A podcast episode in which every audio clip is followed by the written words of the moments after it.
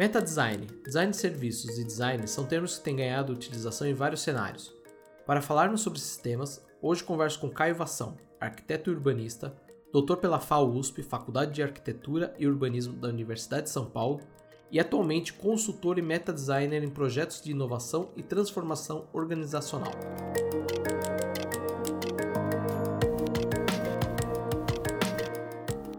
Caio, seja bem-vindo. Obrigado. Eu acho que a gente hoje vai falar um pouquinho sobre um tema que, apesar da gente ter o design brasileiro evoluído durante os últimos 50 anos, ele ainda tem muito que se falar no nosso cenário, né? A minha impressão é que o design hoje ele tá presente em tudo. Então hoje a gente tem a palavra design, ele tá aplicado a tudo, desde o design de sobrancelha ao design de porta, eu vi outro dia. Sim. O design ele virou uma coisa pop. Para você, qual que é o real, real significado e propósito do design? Bom, é, primeira, primeiramente, obrigado, Vitor, obrigado pessoal da Telas por, por, essa oportunidade de a gente conversar. É, olha, design de fato, né? Essa, essa brincadeira do design de sobrancelha está há um tempo, né? E é, é verdade, né? O design está cada vez mais presente, a gente percebe ele cada vez mais, mais recorrente na cultura contemporânea, no Brasil, no mundo, enfim. E o pessoal fala até design de bolo, enfim, né? A palavra design se popularizou de fato. É, e o significado, assim, mas no sentido um pouco mais rigoroso, talvez, o significado, o propósito do, do, do design, é, a maneira como eu entendo e a maneira como eu compreendo isso, e até explica um pouco essa popularidade, que o design agi, ajuda a construir significado. Então, é, houve uma época que eu, que eu, interagia muito com o pessoal da tecnologia, ainda interajo hoje em dia, mas há uns 15 anos atrás, por aí, eu estava muito envolvido com um grupo de pesquisa da Poli, que trabalhava com uma coisa chamada computação ubíqua, que é essa computação em todos os lugares, que na época era uma coisa um pouco exótica e hoje está banal também, porque está na mão de todo mundo. Né? O celular que está na nossa mão é um computador portátil altamente poderoso que faz um monte de coisa, né? E na época, esse pessoal lá da, da engenharia, da ciência da computação, perguntava, e aí, para que design, né? Por que que tem design no mundo? E eu falava assim, olha, o design, e, e para eles funcionava muito bem para explicar isso, né? E acho que ajuda muito o pessoal que tem uma origem das ciências exatas a entender o design. O, o, o, o, propósito do design é demonstrar o significado de alguma coisa, de alguma tecnologia, por exemplo. Então, se um engenheiro, um cientista da computação, um engenheiro de produção, enfim, é, desenvolve uma patente ou alguma coisa, alguma uma nova tecnologia, é, o profissional que vai ajudar ele a entender como essa nova tecnologia ou produto, ou enfim, o que é que seja, essa inovação tecnológica pode circular, como ela pode circular pela sociedade, é o designer. É o cara que ajuda a dar significado para aquilo. É, e, e, é claro que isso tem uma origem histórica é, no entendimento do design como, como, como deixar uma, as coisas mais belas, por exemplo, que certamente faz parte do, do, do campo do, de atuação de um designer, no entanto, se a gente for investigar o que a gente entende por belo, é, ou seja, como é que a gente afeta a estética, como a gente afeta a percepção das pessoas, a gente já está entrando aí no campo do significado. Ou seja, qual é o significado de um produto que eu compro ou desejo ou quero ter, por exemplo, um produto industrial, né, um liquidificador, um carro, uma peça de vestuário, que a gente diz por aí no coloquial que tem um, um bom design. Né? O que, que a gente quer dizer com isso? Ela significa algo para mim. Eu, consumidor, olho para aquilo e falo, pô, isso tem significado para mim. Que significado é esse? Extremamente plural, vai saber o que significa. E, é, nesse sentido, o design está muito alinhado com uma outra área de atuação profissional chamada marketing, né, que, é, um, que é, é, uma, é uma área de atuação que tenta criar adesão da população com produto de caráter comercial. Né? Mas esse é apenas um lado do design. Né? No sentido mais profundo, essa ideia de significado, ou seja, o que, é, é, é, como que o, o, o, design é capaz de conferir significado ou alinhar esse, esse significado, construir significado, é, tem a ver com você entender como as pessoas entendem o mundo, ou seja, é, e é uma coisa interessante que a gente vai falar um pouco depois, eu imagino que toda vez que você repete a mesma palavra numa frase, você podia colocar a palavra meta antes dela. Então, se o, o designer tenta entender como as pessoas entendem o mundo, tem a ver com esse meta-entendimento. E que a gente percebe hoje em dia cada vez mais é que o design é capaz de fazer essa articulação conceitual entre é, grupos sociais muito distintos entre si. E talvez seja esse motivo que a gente veja cada vez mais o design é, é, como setor de administração de uma empresa que você vai olhar e falar assim, mas essa empresa trabalha com design, pelo menos os designers de formação mais tradicional, eu mesmo tenho formação em arquitetura, olho para aquilo, mas essa empresa não trabalha com isso. Como é que pode ter um setor inteiro dedicado ao design? É que nessa empresa o papel do design é outro. Ela, ele não está criando produtos de consumo ou é, é, é, construindo significado, produtos de consumo para incrementar a adesão da população para aquele produto, né? incrementar vendas, etc. Não tem nada a ver com isso. É, muito provavelmente o que o, o, que o designer está fazendo ali naquela empresa é, é contribuindo para uma outra maneira de é, construir significado dos processos daquela empresa. E aí, de repente, o design ganha uma outra conotação nos últimos 15 ou 20 anos, muito ligado a esse setor que comumente chamado de design thinking, né, o pensamento de projeto, o pensamento de, de design. Ele está relacionado a entender essa competência de construir significado que o design tem, aplicado a coisas que tradicionalmente a gente nem veria relação nenhuma com o design. Não é uma peça de vestuário, não é não é carro, não é eletrodoméstico, utensílio, não é o chamado design gráfico que cria peças visuais, em, em geral com caráter de comunicação muito, muito bem desenvolvida. O que o, que o designer está fazendo ali naquela empresa é, é, repensando processos administrativos, repensando a percepção pública do valor que aquela empresa é, é, é, é traz para a sociedade, tanto em organizações públicas como privadas. E aí, o que a gente vê nos últimos anos é uma, uma transformação da percepção que, que a população tem do design nessa nova camada, né, no entendimento de que o design é capaz de pensar sistemas, é, organizar esses sistemas, é, especialmente dentro de, um, de uma área é, de atuação específica, é, que é, uma, é, é, articular conceitos que vêm até da antropologia, vêm da etnografia, que é entender cultura, entender como as pessoas pensam, por que pensam aquilo, e nessa hora a gente pode até escapar completamente de uma aplicação comercial do design. A gente está pensando o design como uma forma de uh, incrementar a interação social, uh, resolver problemas crônicos de entendimento da atuação de vários grupos sociais uh, que atuam juntos. E, e aí, de fato, a gente tem uma, uma noção muito expandida do que é design hoje em dia, que não tem mais a ver com aquele design, não necessariamente, não diretamente a ver com aquele design que pensava produtos, peças gráficas, uh, enfim, uh, teve uma transformação real aí, bastante interessante do que é o design hoje. Você abordou dois pontos aqui que eu quero voltar mais para frente para a gente falar, que é o meta design e o, design como um impacto na sociedade. Mas antes disso, eu queria que você explicasse um pouquinho para quem está ouvindo a gente, um pouquinho da diferença entre design de produto e design de serviços, porque você falou aqui um pouco sobre o design industrial, né, o desenho industrial que a gente conhece como o design antigamente, né? E falou um pouquinho do design como uma ferramenta de quase gestão. Então eu queria que você explicasse um pouco para o ouvinte qual é a diferença entre esses dois. É, tem uma, uma essa distinção de fato ela é importante, ela, ela ajuda a entender essa, essa, nova camada de popularização do, do, do, design mesmo, né?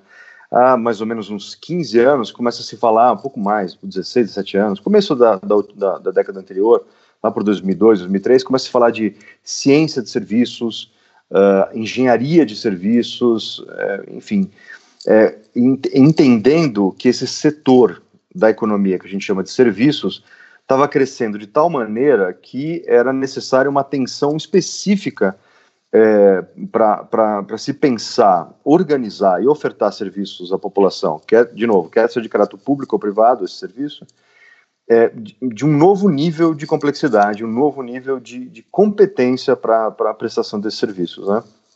E aí, no final da década, lá por 2008, 2009, começa a se falar de design de serviços. E é, o, o, que, o que faz né, o design de serviços? Ele, ele pensa é, e, e, propõe formas de interação social produtiva. Parece que não é isso, né? Como assim prestar o serviço? Né? É muito comum quem aprende a fazer design de serviços. Um exemplo é, é no processo de, de entendimento de como desenhar ou criar um serviço, se dedicar a entender um serviço de alimentação. Né? O pessoal fala muito, ah, como é que funciona um restaurante, como é que ele... E aí se esmiuça, se analisa todo, é, todo o funcionamento de um, de um restaurante no sentido do atendimento ao público, né? E o que se percebe ali rapidamente é que é, é, é uma mudança drástica até do entendimento do, dos públicos envolvidos. Né? No design de serviços, fala-se muito que o usuário é qualquer ser humano que interage com aquele serviço, quer seja para fora do balcão, quer seja para dentro do balcão. Então, o design de serviço está muito preocupado com a percepção que o público tem daquele serviço, né? o cara que toma e paga pelo serviço, muitas vezes, mas também o cara que presta o serviço, aquela pessoa que está atrás do balcão interagindo com outras pessoas para poder prestar o serviço. e entende-se que todos eles são usuários, eles estão apenas em pontos de vista diferentes do mesmo serviço de maior escala. Né? É, o design de serviços ele, ele, ele, ele bebe muito numa outra área de design chamada design de interação. O design de interação é quando a gente projeta sistemas de interação. Tradicionalmente, a área de aplicação do design de interação era a interação com dispositivos eletrônicos. Né? Então, é, design de interface, criação de interfaces visuais ou sonoras, ou enfim, qualquer outra coisa imaginável, entre seres humanos e computador. E, gradualmente, esse mesmo pessoal começa a perceber que são tantas pessoas diferentes interagindo com um sistema é, de informação. Né? Vou dar um exemplo, por exemplo, o Facebook. Né? É tanta gente interagindo no Facebook entre si que você começa a perceber que são tipos diferentes de usuário. É, muitas vezes tão diferentes que um está dentro da empresa Facebook e outro está fora da empresa Facebook. Né?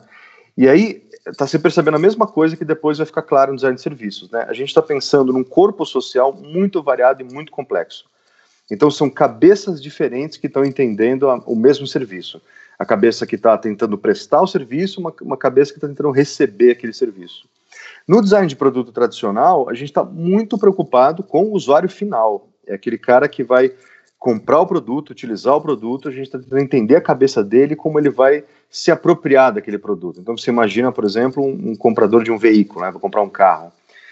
Esse comprador, que depois vai virar um motorista daquele carro, ele precisa entender como o carro funciona, ele está na posição ali do cara que senta atrás do volante e, enfim, é, opera o veículo, mas também os amigos ou familiares dele que vão entrar no carro, vão andar com ele, né? E, e, e, o foco era muito em cima desse usuário final, como a gente chamava, né? É a última pessoa.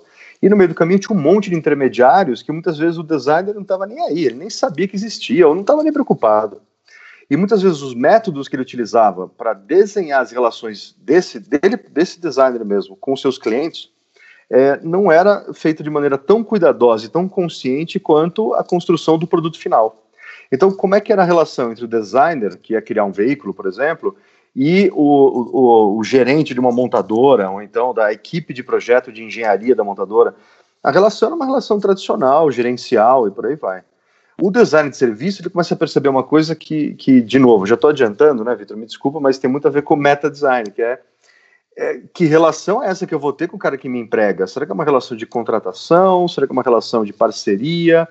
É, e aí começa a se perceber que o papel do designer é uma coisa um pouco mais fluida e complexa do que aquele cara que cria artefatos. Ele pode ser um cara que cria relações, ele pode ser um cara que é, é, desenha uma maneira melhor das pessoas interagirem. Né? Uma última aparição nesse cenário todo, tem se falado muito nos últimos anos, de estratégia de UX, né? O pessoal fala até em inglês, né? UX strategy, né? A tradução seria estratégia da experiência de usuário. E aí o princípio geral dessa estratégia é que ela é para qualquer pessoa envolvida com aquela empresa ou corporação. É, e em geral, quem é capaz de articular os conceitos do UX strategy, da, da estratégia da experiência do usuário, é um designer. É, ou de, de, formação original, né? É, ou alguém que se especializou nessa área. Porque essa pessoa, ela tende a ser capaz de, de, de operar uma série de ferramentas conceituais e de projeto para se colocar na posição de, de qualquer ser humano que estaria envolvido com aquele, com aquele serviço. Né? Então, de fato, a, a, pergunta é boa porque ela, a pergunta que você fez é muito boa porque ela, ela, re, ela requalifica a posição do designer dentro da sociedade, da economia e da cultura. Né? Eu quero trazer um pouquinho essa explicação que você fez uh, ah, para o cenário do Telos, é, do design de serviços públicos. Né? Hoje o cenário de políticas públicas ele tem um grande desafio e impacta muitas pessoas. Na sua visão, você vê o design como ele sendo um caminho para resolver os problemas das pessoas? Você falou muito sobre relação é, entre as pessoas. Eu queria que você falasse um pouquinho mais disso. Por que, que ele pode ser uma forma para resolver esses problemas? O design sendo um solucionador de problemas. Muito, muito legal essa pergunta, porque de fato é, né? O design para serviços públicos é, é, inclusive historicamente, é um dos primeiros casos de, é, de design de serviços foi para o setor público, né? O que se percebeu é que era um grupo social tão variado e tão complexo que tentar entender apenas a perspectiva do, do, do dito, né, do que a gente pode chamar de cliente final era pouco tinha muito mais gente envolvida nisso, né? E muitas vezes o problema do usuário final não está tanto até no serviço que esse esse profissional, que pode ser um servidor público, a maneira que ele presta serviço, mas a maneira que esse servidor interage com outros servidores públicos e a maneira como ele, é, nessas interações sociais dentro da organização, é, o, o, valor real chega ou não chega para o cliente final, né, ou para o cidadão, nesse caso. Né, o serviço público não é um cliente, mas é um cidadão. É, ele, é, é, e muitas vezes existe um potencial enorme de, de, de contribuir para melhorias sociais significativas, mas esse potencial fica, digamos, adormecido, ele fica um pouco uh, debilitado frente a uma, uma lógica interna de organização uh, de, uma, de uma empresa pública, então de um órgão público, uh, que eh, não consegue realizar esse potencial todo. e me parece que o design de serviços para o setor público ele tem uma capacidade ah, de entender esse potencial de maneira mais precisa. Né, e entender que aquele corpo social que está envolvido é, ele, ele, já, provavelmente, ele já tem uma contribuição significativa a fazer. Ou então perceber, bom, esse corpo social não basta, ele não, não é capaz de atender essa expectativa que se deposita sobre esse órgão ou sobre essa, essa empresa pública. Então, que outras pessoas, que outros grupos sociais, que outros parceiros a gente precisa envolver. E, ao pensar como envolvê-los, como envolvê-los. Eles vão, eles vão entrar, eles vão se articular de que maneira, né? É, é, a gente pode dar muitos exemplos, mas, enfim, né, tem uma uma, uma, uma maneira eh, diferente de compreender como é que o próprio governo eh, aparece para o cidadão. Né? Então, teve um esforço global nas últimas duas décadas de digitalizar quase todos os serviços públicos, né? especialmente na, na, numa dimensão da burocracia, ou seja, se é necessário algum documento, onde eu vou conseguir esse documento, como é que esse documento vai, vai ser produzido, como é que ele vai circular e por aí vai. E umas contribuições fundamentais aí do design de serviços foi perceber que muitos documentos sequer eram necessários a gente tentava utilizar um documento para cumprir uma tarefa que não era de um documento, era de uma relação entre duas pessoas, duas ou mais pessoas. Então, como que a gente melhora essa relação, né? Enfim, um exemplo famoso, que é o próprio Poupa Tempo, ele, é um, ele pode ser considerado um esforço de design de serviços, né? Que ele simplificou muito o acesso a documentos é, do cidadão, de, é, repensando a maneira como o poder público se articulava para poder produzir esses documentos e entregar na mão do cidadão. E é, houve um processo significativo de desburocratização para poder atender de maneira mais ágil aí a, a população. Né? Mas um aspecto adicional do design de serviços para o poder público é que é, muitas vezes é, o, o, o, design de serviços está preocupado com uma boa articulação entre esses múltiplos usuários que eu mencionei antes, né? O, o usuário que toma o serviço, que recebe o serviço, ou paga por ele, ou recebe de graça, enfim, dependendo do contexto, e aquele grupo enorme de pessoas que se articula para poder prestar o serviço. E tem muitos nós, digamos assim, ou muitos, muitos obstáculos para um relacionamento mais produtivo, mais simples, mais barato, muitas vezes, barato em todos os sentidos, né? menos esforço físico, muitas vezes, é, que, que é, essa, as oportunidades de melhoria, de redução de esforço não são óbvias à primeira vista. Você precisa entrar nesse mundo, é, habitar ele um pouco como um antropólogo habitaria, como etnógrafo, etnólogo habitaria aquele mundo daquelas pessoas, para entender onde é que estão os gargalos e de que maneira aqueles gargalos podem ser ou é, eliminados ou transformados em outra coisa. E uma surpresa que a gente tem que é muito legal, eu sempre falo sobre isso, que a gente não está só resolvendo problemas, a gente está identificando novas oportunidades. Muitas vezes, numa, num trabalho de design de serviços, você percebe que é, o que está disponível em termos de potência, de valor, de construção de no, uma nova realidade é enorme, mas está dormente, é, porque as pessoas não estão se comunicando de maneira muito adequada. E não é porque falta inteligência, falta cultura, falta repertório, falta competência, não, não é nada disso. Isso até sobra. O que falta é entender ou é, construir uma disponibilidade para que essa potencialidade toda se articule de um modo que ela se evidencie. Né? E não é trivial, não é prosaico fazer isso. Esse é um outro motivo porque que o design, é, especialmente esse design mais relacionado a sistemas, é, hoje em dia é tão reconhecido. Porque ele evidencia potências que estavam ali, é, que transformam completamente uma organização, transformam de dentro para fora. É uma coisa bonita de se ver. É impressionante como é possível essa transformação. É um cenário bem complexo, né? Bastante, bastante. Então, já que a gente está falando um pouquinho de complexidade, eu queria que você falasse um pouquinho sobre o seu livro, Né? Explica um pouquinho para a gente o que, que é o meta design e o que, que é essa aplicação nesse mundo complexo. Maravilha. É, Vitor, exatamente isso, né? A gente está. Uma das características desse outro design, né? Do qual a gente está falando aqui, é que ele lida diretamente com complexidade. Né? E, e, e, complexidade tem muitas interpretações diferentes, né? Tem uma interpretação que vem das ciências sociais, outra que vem da filosofia, uma que vem das ciências exatas, uh, outra que vem da, do pensamento crítico, da, da, da, própria sociologia, da antropologia. Tem muita gente lidando com essa noção de complexidade. Mas tem um aspecto fundamental da, dessa complexidade é que é, é muito difícil ou quase impossível a gente representar o mundo sem a gente deixar alguma coisa de fora dessa representação. O pessoal fala do, do, da clássica dicotomia entre mapa e território, né? O mapa que você carrega na mão, ou até na tela do celular, e o que de fato está lá no território, né? Você anda numa estrada, vendo o mapinha na tela do seu celular, e você imagina que tudo que está no mundo, né? Algumas pessoas imaginam isso, né? Tudo que está no mundo está no mapa, mas não está. né? O que quase todo mundo da complexidade reconhece, fala que é aí que está a chave para entender complexidade, é que as representações não dão conta do mundo.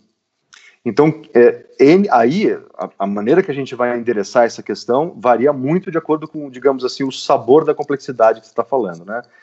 Muita gente das ciências humanas, especialmente relacionadas ao Edgar Morin, que é um grande sociólogo e filósofo que pensa a complexidade há muitos anos, é, recusam toda forma de reducionismo, como a gente chama, né? Essa coisa de achar que está tudo no mapa, mas, mas não está. Né? Então, eles falam, olha, não está no mapa, então esquece o mapa muitas vezes, né? É, é, vai fazer outra coisa.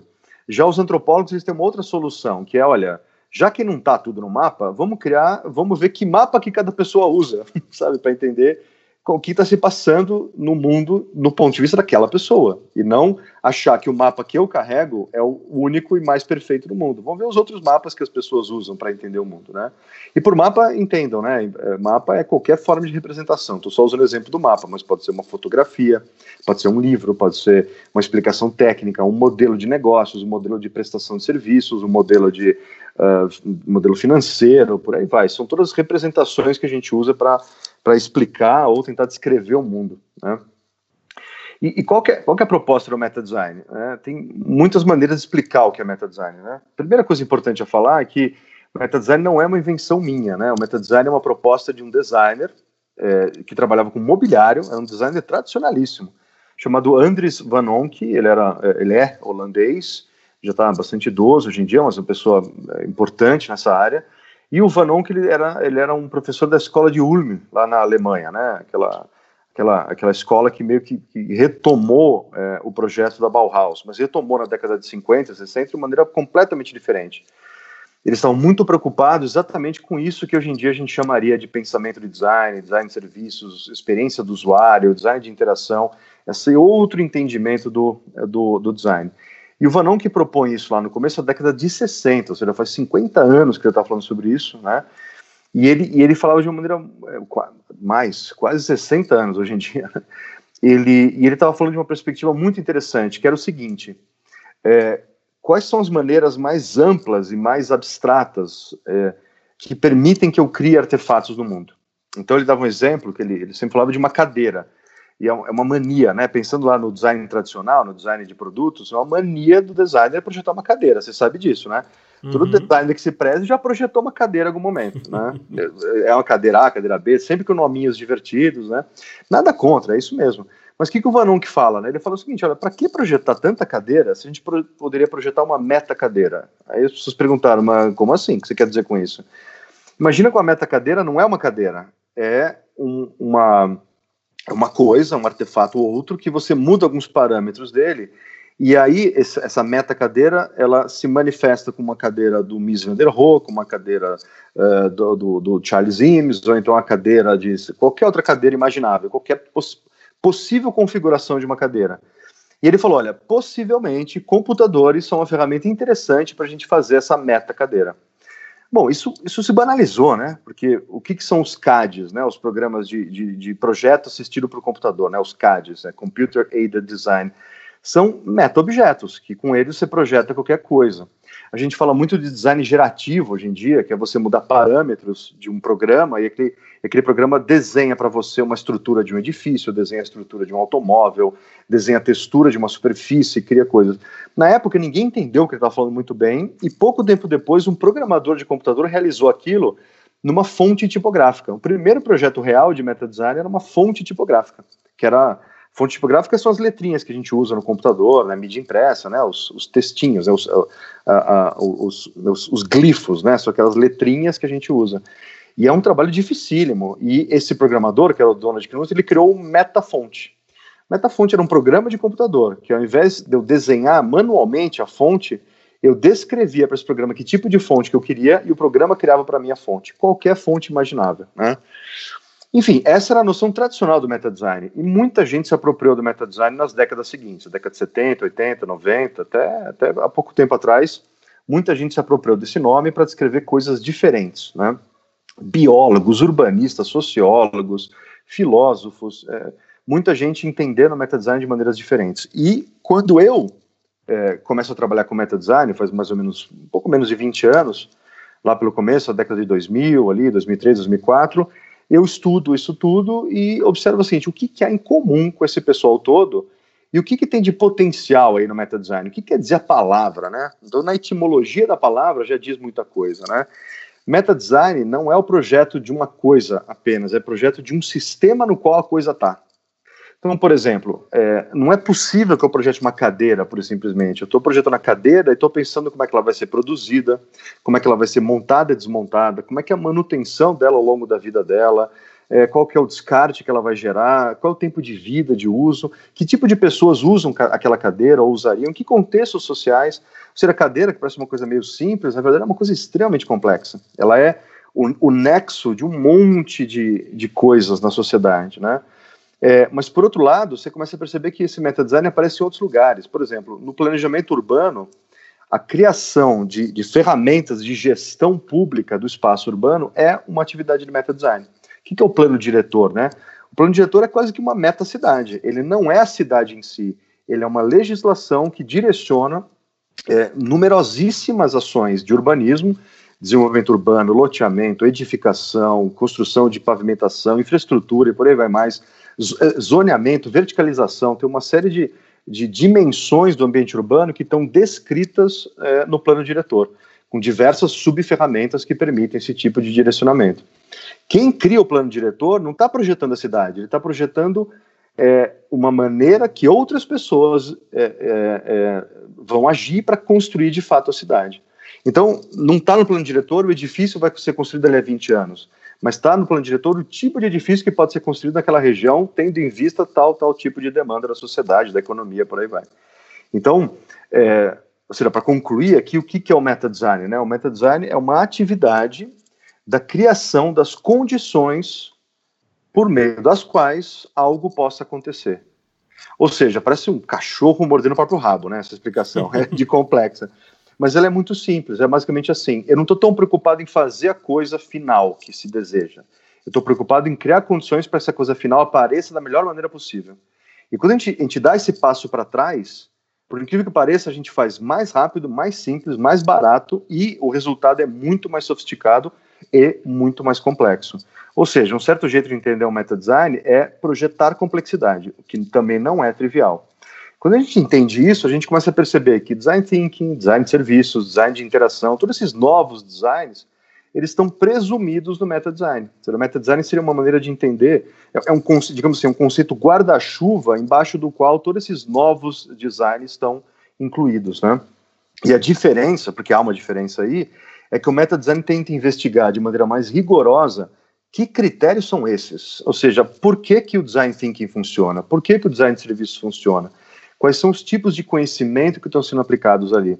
E, de novo, a gente dá um passo atrás, e dando um passo atrás, a gente pega mais impulso para ir para frente. Fica mais fácil é, a gente projetar essas, essas múltiplas interações do design de serviços, fica mais fácil a gente entender que relações são essas e por que, que elas são problemáticas ou então positivas. É, que tipo de ferramentas eu vou utilizar, que tipo, e principalmente, aí a gente entra, na, acho que a grande contribuição desse momento é, do histórico relacionado ao design e ao meta design, como que a gente projeta situações de interação social produtiva, ou seja, como que a gente constrói situações em que as pessoas possam colaborar. E essa dimensão colaborativa ela é fundamental para entender tudo isso que a gente está falando. Sem colaboração, é praticamente impossível a gente, a gente projetar a complexidade. Não é um trabalho feito por uma pessoa individualmente, é uma coisa feita sempre por um grupo social bastante extenso. E aí essa última definição que eu daria para o meta-design é como a gente projeta essa interação entre essas pessoas. Então, numa cidade, por exemplo, que está querendo passar por uma transformação é, social grande, ou querendo passar por uma transformação que vai, digamos assim, incrementar as qualidades dela como uma cidade inteligente, como está bastante em voga hoje em dia, né? É, bom, quem que a gente vai envolver? Tá, são tais e tais setores da sociedade. Muito bem. De que maneira a gente vai envolver? Ah, vão ter encontros assim, assim, assado. Bom, o que, vai ser produzido nesses encontros? Que tipo de documentos, artefatos, propostas, tá? Depois, quem que vai encaminhar isso adiante? Pensar esse sistema todo é uma atividade de meta design. É, ou seja, ele está o tempo inteiro flertando aí com coisas complexas, mas os resultados tendem a ser muito satisfatórios, bastante interessantes. Caio, a gente vai chegando ao fim aqui do nosso bate-papo, porque ele é bem curtinho mesmo, mas eu queria jogar uma última provocação aqui para você, deixar uma mensagem para quem está ouvindo a gente quer entrar um pouco nesse cenário do meta design, começar a, a, a construção desses, desses sistemas. Então eu queria deixar com você aí a última palavra dessa, desse nosso bate-papo. Maravilha. Tem, tem uma dimensão, né, que, que até a gente chegou a conversar sobre isso antes, e acho que vale a pena falar, né, que quando a gente fala dessa complexidade toda, parece uma coisa um pouco assustadora, né, uma coisa que, que talvez pareça, nossa, eu não vou me envolver com isso, né, imagina, isso não é para mim, muitas vezes, né, eu até falo que algumas pessoas sofrem de uma, de uma, uma dificuldade nessa hora que eu chamo de paralisia da complexidade, né, é, assusta tanto que a pessoa fala, meu, tô fora, não vai dar, né? E aí o que, que eu digo? É muito importante entender que tem um jeito simples de entender essa complexidade toda, né? E esse jeito é, por princípio, todo projeto que a gente vai fazer é um projeto de um sistema de interação. É, é, um, é projeto de um jeito de interagir, de uma, ou, uma linguagem um pouco mais complexa, uma modalidade de interação. Ou seja, como é que eu vou entrar? E isso serve para todo design, mas serve para todo e qualquer projeto também. Né? Então, é, como é que lá o, o, designer pensava, né? Como é que eu vou fazer para o motorista interagir com o carro? Como é que vai ser essa interação? Ah, como é que eu vou fazer, até do ponto de vista do marketing comercial, né? Assim, como é que eu vou fazer para ele interagir, para ele desejar aquilo, né? Para ele achar aquilo algo, algo é, é, é desejável, né? Mas na outra ponta, né? como que as pessoas vão interagir, por exemplo, no serviço público, para que a gente reduza custos, é, reduza a exposição de um, de, um, de um servidor público que trabalha com saúde a, a doenças e patologias, como que a gente faz com que a família do, do paciente interaja com a equipe médica, como a gente faz o paciente interagir melhor com a equipe de enfermagem, pensando isso no contexto da saúde, por exemplo, né? A gente está projetando essas interações. E aí tem uma coisa interessante aí que é pensar a escala que a gente está ponderando. Ou seja, é pequeno ou é grande essa coisa? É mais simples ou mais complexo? Né? E aí, um jeito de pensar a complexidade é a partir de interações muito simples. Né? E isso tende a acontecer na microescala. Então, como que é, a gente vai pensar ali a hora que, que, o cara faz inscrição dele na hora de entrar no hospital, por exemplo? Que, que documentos que ele apresenta, como é que ele, ele chega no hospital? Como ele é encaminhado em seguida? Para onde ele vai? É. Uh, aí depois ele passa por uma cirurgia, então ele passa por uma situação qualquer de atendimento, pra, que, que, como é que isso aquilo é finalizado, como é que ele vai embora para casa, por aí vai. A gente está pensando, é isso que, o, que o, no design de serviço o pessoal chama de jornada de um usuário, né? Mas isso pode ser abstraído ou aplicado em outras áreas, né? Para outras tantas coisas. E aí o que é interessante é um jeito de criar coisas muito complexas é desenhando essas micro interações super simples. São coisas muito simples do, que acontecem no dia a dia. Então, um convite que eu, que eu poderia deixar para as pessoas é, ao começar a abordar essas questões todas, a tentar entender como que esses rituais do dia a dia acontecem. Estou envolvido num trabalho hoje em dia que tem a ver com meio urbano e com condomínios, e, e, uma, e uma das coisas que a gente discute lá é que existem rituais de segurança. Mais do que, de fato, técnicas ou tecnologias, sistemas de segurança, é muito mais importante de ponderar ali sobre a sensação de segurança. E quais são os rituais, né? É, onde entrando num condomínio, onde é que eu aperto a campainha, quem que está me vendo, quem que me recebe, como é que eu promovo essa sensação de segurança, né? É, e a gente percebe que são coisas muito simples, muito que articuladas e compostas compõem um cotidiano muito sofisticado e complexo. Né? Se a gente olhar o dia, um mês de vida de uma pessoa entrando e saindo de um condomínio, é um, coisas muito complexas acontecem. Mas se você entrar ali a cada momento o que está acontecendo, você percebe que são coisas muito simples. E aí tem um nome para isso, né? E, e, é interessante a gente pensar que o design e o meta-design ajudam a promover essa coisa. Essa coisa tem nome, chama-se emergência. Não é emergência do hospital no sentido de urgência, é emergência no sentido daquilo que emerge. Então a complexidade ela emerge de coisas muito simples. É só o acúmulo de muitas e muitas e muitas microinterações que vão compor aí uma, uma, uma, um macro sistema que a gente pode chamar de ecossistema. Essa é outra, outra palavra que está muito em voga no mundo do design, é a palavra ecossistema. Muitas vezes mal compreendido, né? E o entendimento mais preciso do ecossistema é isso, essa, essa entidade emergente que emerge dessas milhões, milhares de interações que acontecem no dia a dia, a gente olha para o ecossistema, ele parece uma coisa super complexa, quase que impenetrável, incompreensível. Na hora que você vai descendo a escala e observando essas micro interações do cotidiano, você fala, ah, tá. Por isso, então, que eu observo aquele efeito de macro escala.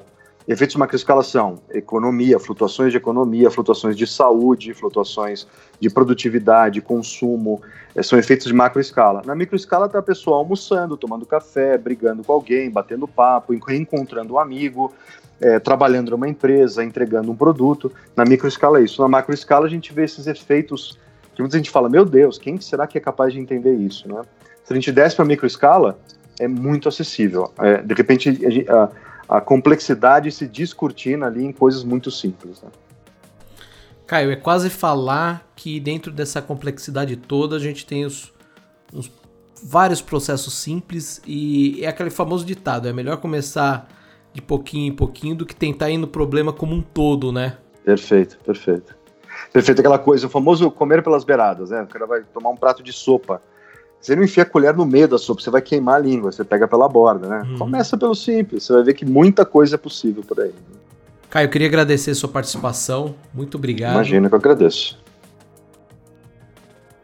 Acho que a conversa foi super legal e espero que o ouvinte tenha entendido que a gente consegue trabalhar sistemas complexos com diversos tamanhos e formatos de uma forma até mais simples, né?